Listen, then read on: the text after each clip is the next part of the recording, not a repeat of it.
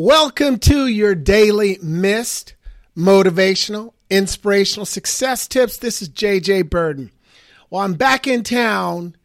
If you've been following me on social media, hopefully you are. I'm all over social media. I'm on all the platforms Facebook, Instagram, LinkedIn, TikTok, Twitter. Well, Twitter's now X, whatever that means.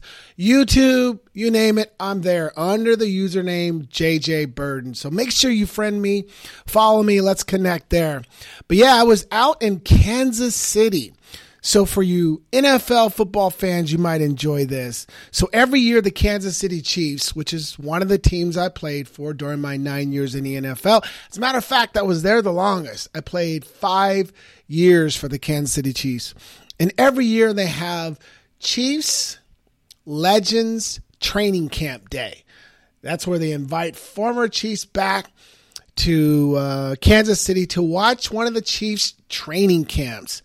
And I've been invited every year. I've never attended. It just never fits the schedule, and there's always something going on. And, you know, we had about eight children in the house for a long time, too. So some of those activities I just didn't have time for. Now we're empty nesters. So I'm like, yes, I'm going back. So I went on Monday and it was just overall a very cool experience. It was nice to be in that environment again, to really even see how much NFL training camps have changed. Oh my goodness, the place was packed. It's like an event. It's like a mini game. I couldn't believe it. Even just checking in with all the security and scanning you and all that other stuff. They didn't used to do that back in the day, but I kind of understand. But it was really cool to see 20 or 25 of my team members who I haven't seen forever. And to be honest, I actually spent so much time talking to all of them, reconnecting. What are you doing? How's the family? Next, you know, practice was over. I didn't even really watch practice because I was too busy reconnecting with my team members.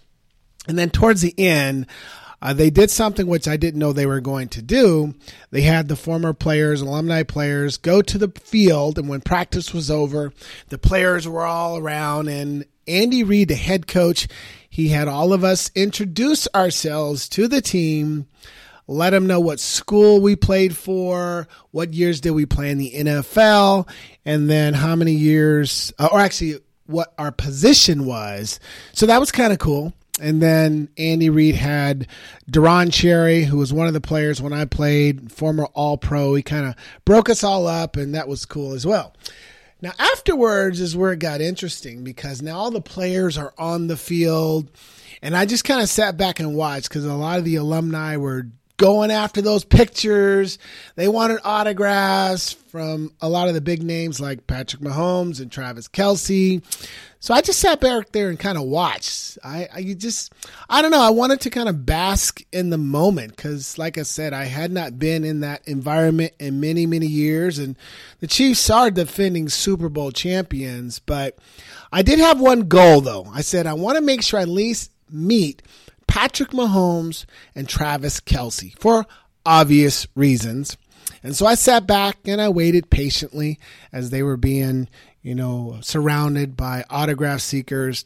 And then finally, when I got a break, Travis had a moment. So I went over to Travis. Hey, Travis, JJ Birden, introduced myself, congratulated him on his career, just gave him some, you know, some commendations. And he was really, really cool.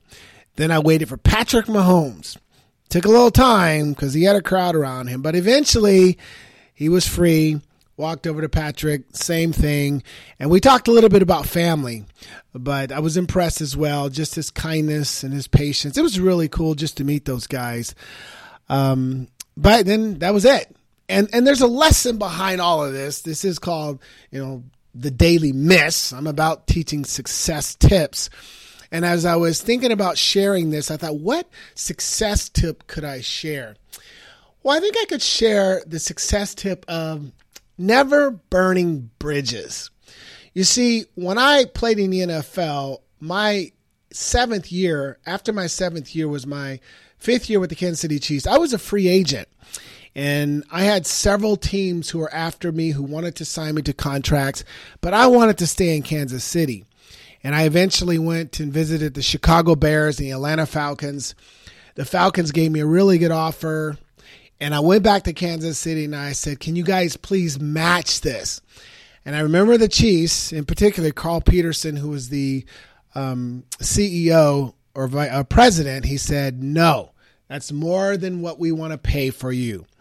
And I was a little hurt. I was upset. Inside, I was very upset because I wanted to stay there. I wanted to be a part of the Chiefs. I wanted to end my career with them because they really gave me my shot that third year in the NFL.